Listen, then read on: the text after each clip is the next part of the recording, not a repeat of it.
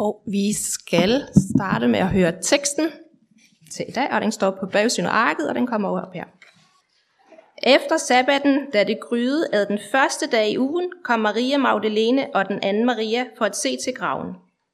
Og se, der kom et kraftigt jordskælv, for Herrens engel steg ned fra himlen og trådte hen og væltede stenen fra og satte sig på den. Hans udseende var som lynild, og hans klæder hvide som sne. De, der holdt vagt, skælvede af frygt for ham og blev som døde. Men englen sagde til kvinderne, frygt ikke. Jeg ved, at I søger efter Jesus, den korsfæstede. Han er ikke her. Han er opstået, som han har sagt. Kom og se stedet, hvor han lå, og skynd jer hen og sig til hans disciple, at han er opstået fra de døde. Og se, han går i forvejen for jer til Galilea. Der skal I se ham. Nu har jeg sagt jer det. Og de skyndte sig bort fra graven med frygt og stor glæde og løb hen for at fortælle hans disciple det. Lad os bede. Jesus Kristus, vor Herre, vi takker dig for denne nådens og lysets søndag.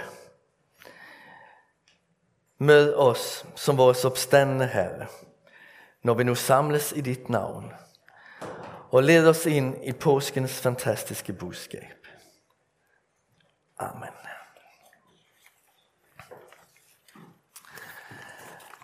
Der går en pige i vores drenges børnehave, øh, der er i gang med at lære engelsk derhjemme. Og en periode, når jeg kom og skulle aflevere, pegede hun hver morgen på vores søn og sagde, What? What? Selvom man kom der hver morgen, reagerede hun, som hans tilstedeværelse var nærmest øh, mirakuløs og fuldstændig uventet. Efterhånden blev det der, what? Til et billede for mig på opstandelsen. Hvis det var en gang i verdenshistorien, man havde grund at pege på et menneske og sige, what? What? Så var det påskedag. Jesus opstod fra de døde.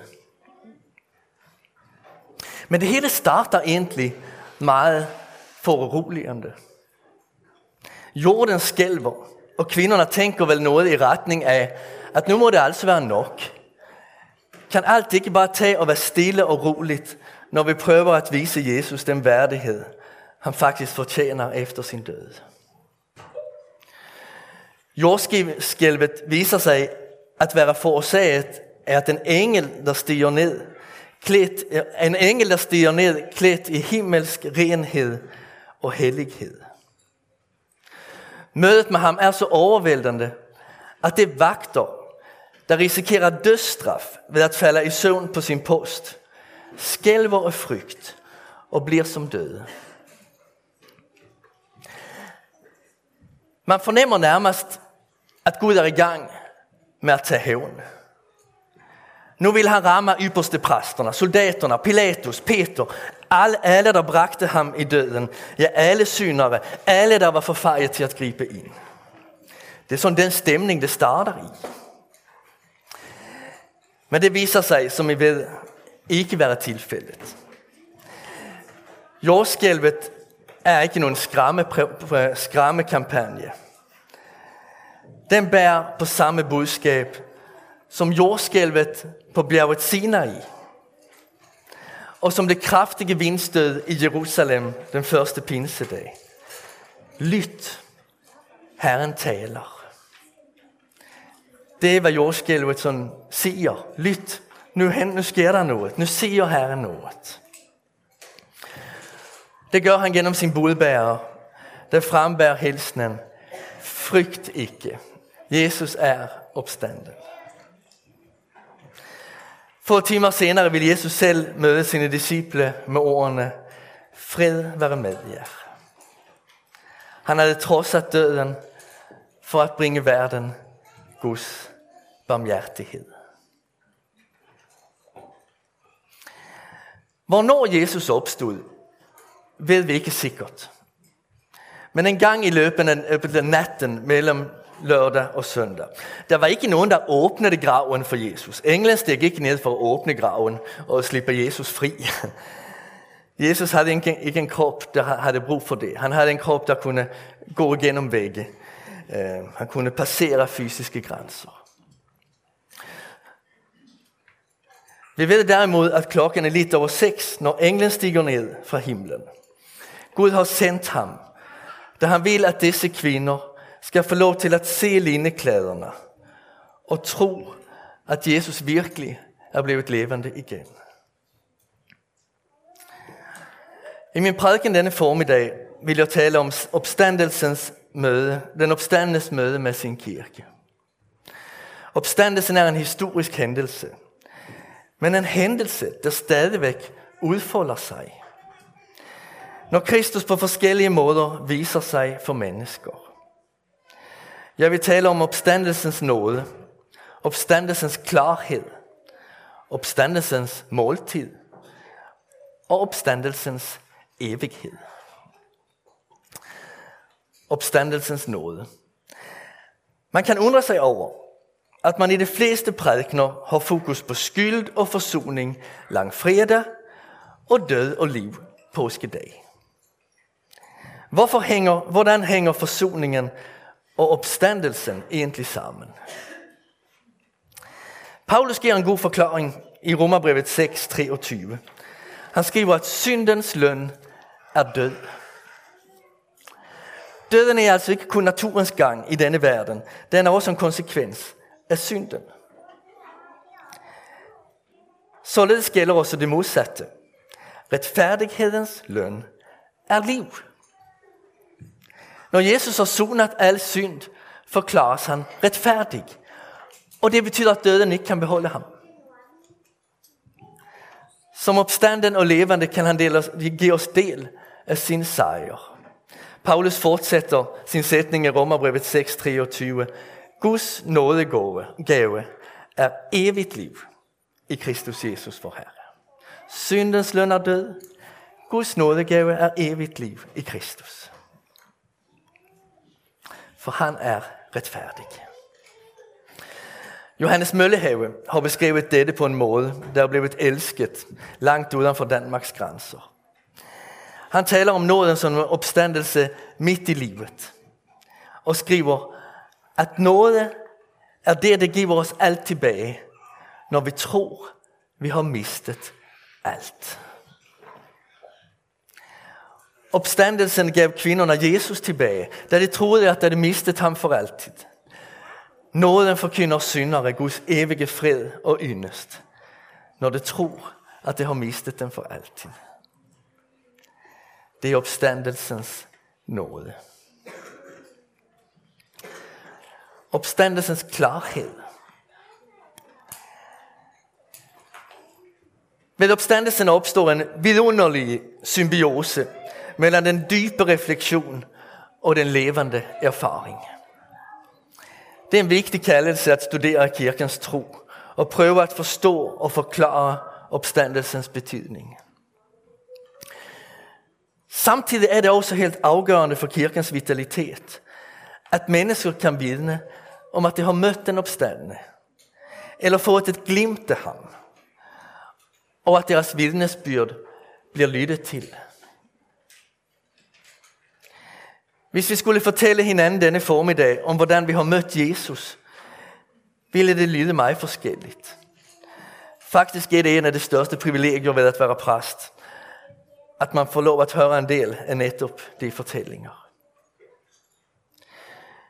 Nogen har oplevet opstandelsen konkret. Kristus har vist sig for dem. De kan ikke forstå, at der er præster, der benægter opstandelsen.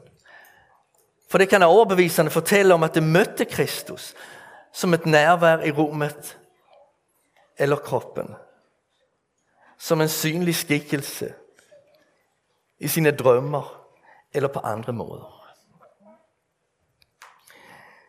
Desværre oplever en del af dem det samme, som Maria Magdalena oplevede, da hun fortalte disciplene nyheden. Det bliver ikke troet og taget seriøst. Og det kan kun beklages, for Gud vil velsigne sin kirke med deres vidnesbyrd. For andre er opstandelsen blevet en levende virkelighed efter en længere personligt påskedrama. Det har oplevet noget af skatorsdags angst, langfredags mørke påskelørdags forvirring. Hvor, hvorfor skal dette behøve at overgå mig? Hvornår vender det? Hvorfor skal rejsen være så lang? Måske har det stået på i årevis. Det fristes til at flygte fra sin indre smerte, men vælger at blive og vente på Herren i bøn og gudstjeneste. Og for nogen bliver det sådan, at Gud til sidst konkret griber ind med velsignelse og hjælp. Det er som om lyset tændes der i gravets mørke, og englen kommer. I deres liv vokser der frem en klippe fast tro på Herrens trofasthed. Og så er der alle de andre. Dem, der kommer med i kirken og fornemmer, at her er et levende fællesskab. Det er noget, der er levende gjort af Gud. Dem, der indvender og kæmper imod, men bliver, til sidst bliver nødt til at kapitulere for sandheden i kirkens tro om opstandelsen. Dem, der opdager Guds nærvær i lovsangen, eller retræten, eller bibelstudiegruppen, eller gudstjenesten. Dem, der begynder at tale med Herren i sin hverdag, som en levende ven. Og alle de andre, der er søgte af Herren, og der søger Herren. Uanset hvordan vejen til klarhed om den opstandende ser ud, er betydningen og trøsten en og den samme. Den levende Kristus vil os og er hos os. Vi er ikke ensomme, har aldrig været ensomme og vil aldrig blive det. Når vi tænker over svære minder i vores liv, må vi vide, at Jesus så os i det øjeblik. Vi var fix, fikspunkt for hans kærlighed. Da vi stod ensomme på skolegården og oplevede, at vi ikke rigtig hørte til, var vi ikke forladt af ham. Han så os der.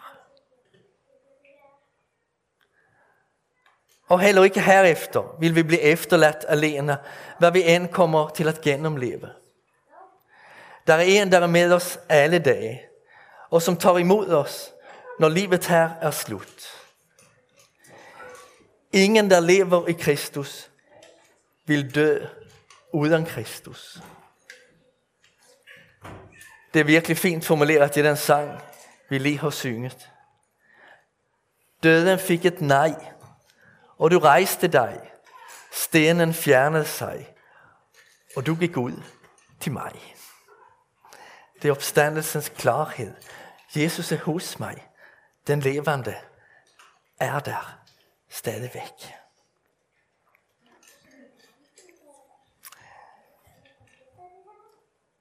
Det tredje mødested, opstandelsens måltid. Kort tid efter Jesu opstandelse begynder hans tilhængere at fejre dåb og nadver. Dåpen opfatter det som en død og opstandelse med Jesus. Det siger noget om, hvor overbevist det var. Det begynder altså at fejre Jesus død og opstandelse ved dåb. Og nadvaren, nadvaren giver del i Kristi leme og blod. I vores lutherske tradition mener vi, at vi i nadvaren modtager både brød og Kristi leme. Både saft og blod.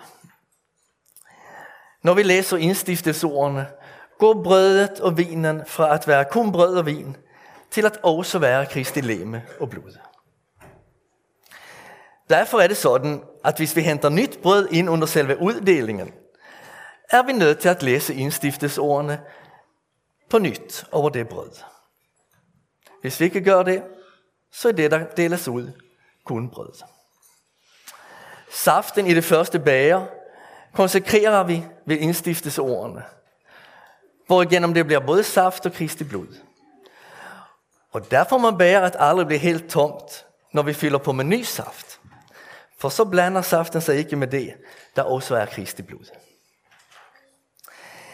Dette kan man tænke om, hvad man vil som individ og deltager i måltidet. Jeg ved, at der er lidt forskellige syn på nadvaren blandt os, der kommer i Bornholmerkirken. Men det der det syn, der er angivet i de lutherske bekendelseskrifter, og så vi som menighed tilslutter os og praktiserer. Styrken i denne måde at opfatte nærvaren er at opstandelsen kommer helt i centrum. Det er den opstandne Kristus, der byder os til måltid og aktivt giver af sig selv til os. Flere af jer har været med, så I kender formuleringerne. Jesus Kristus selv kommer til os, konkret og håndgribeligt, i brød og vin. Når han nu giver sit leme og blod til os i sit måltid, deler han Guds tilgivelse ud til os. Levende Herre og frelser, Jesus Kristus, som selv er til stede iblandt os med al din kærlighed. Den korsfæstede og opstandende frelser, vår Herre Jesus Kristus, som nu har givet os sitt heliga leme og blod, hvormed han har gått fyldest for alle vores synder. I nadvaren fejrer vi ikke, at Kristus skal dø. Vi modtager frugten af hans død. Han kommer til os som opstanden og giver os af sit sejrsbrød og sejrvin, eller saft. Når Martin Luther nærmede sig livets afslutning og stod med bæret til sine hænder under nadverfejring, oplevede han det, som når Simeon i templet står med Jesus barnet i sine arme. Simeon siger, Herre, nu lader du din tjener gå bort med fred efter dit ord, for mine øjne har set din frelse. I Luthers teologi tar man meget konkret imod den opstandende Kristus i nadvaren. Man forenes med ham. Man tar imod hans frelse. Man blir en del i den nye pakt, når man spiser og drikker i tro. Langfredag holdt vi ikke nadver. Der stopper vi op for en Kristi død. Den opstandne står ikke der og deler sit brød og vin ud langfredag. Det kan han godt. Men, men vi vælger ikke at gøre det, for at holde fast ved den symbolik. Det er opstandelses måltid. Den opstande møder os der. Så det gør han i dag. Og så det fjerde mødested i evigheden. Opstandelsens evighed. Påskedag er det som om himlen kommer til jorden.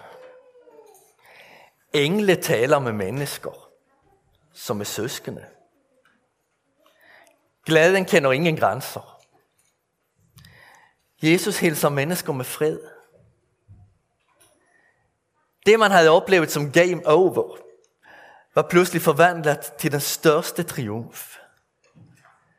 Det man troede sluttede i en grav, startede i en grav. Jesusbevægelsen er båret af håb. Det var det nærmest fra dag et i Jesu aktive gerning. Mange af dem, der søgte sig til ham, var mennesker, der kæmpede hårdt med livet. Med sig selv og sin synd. Med sygdom og udsat, udsathed. Med fattigdom og bekymringer. Selv brugte Jesus aldrig ordet håb.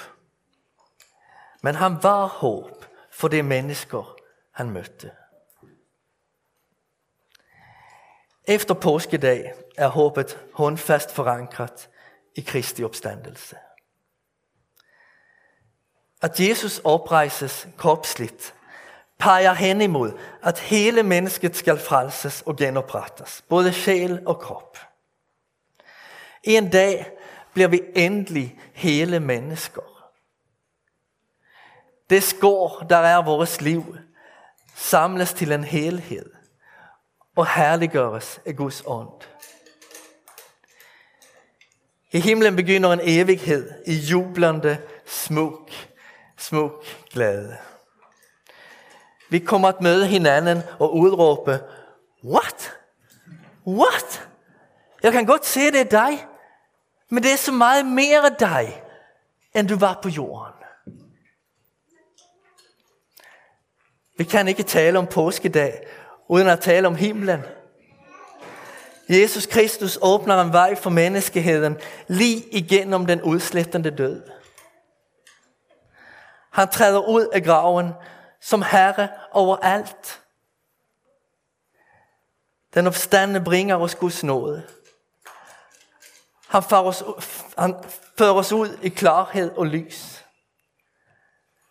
Han giver sig selv til os i kirkens måltid.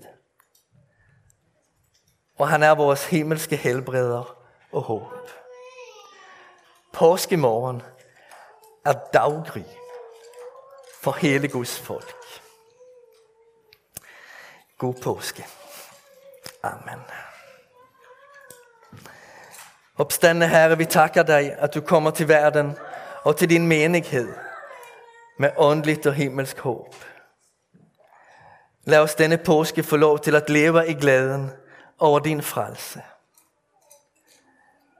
Lad det ikke kun blive forår i naturen, men også i vores tanker og hjerter. Amen.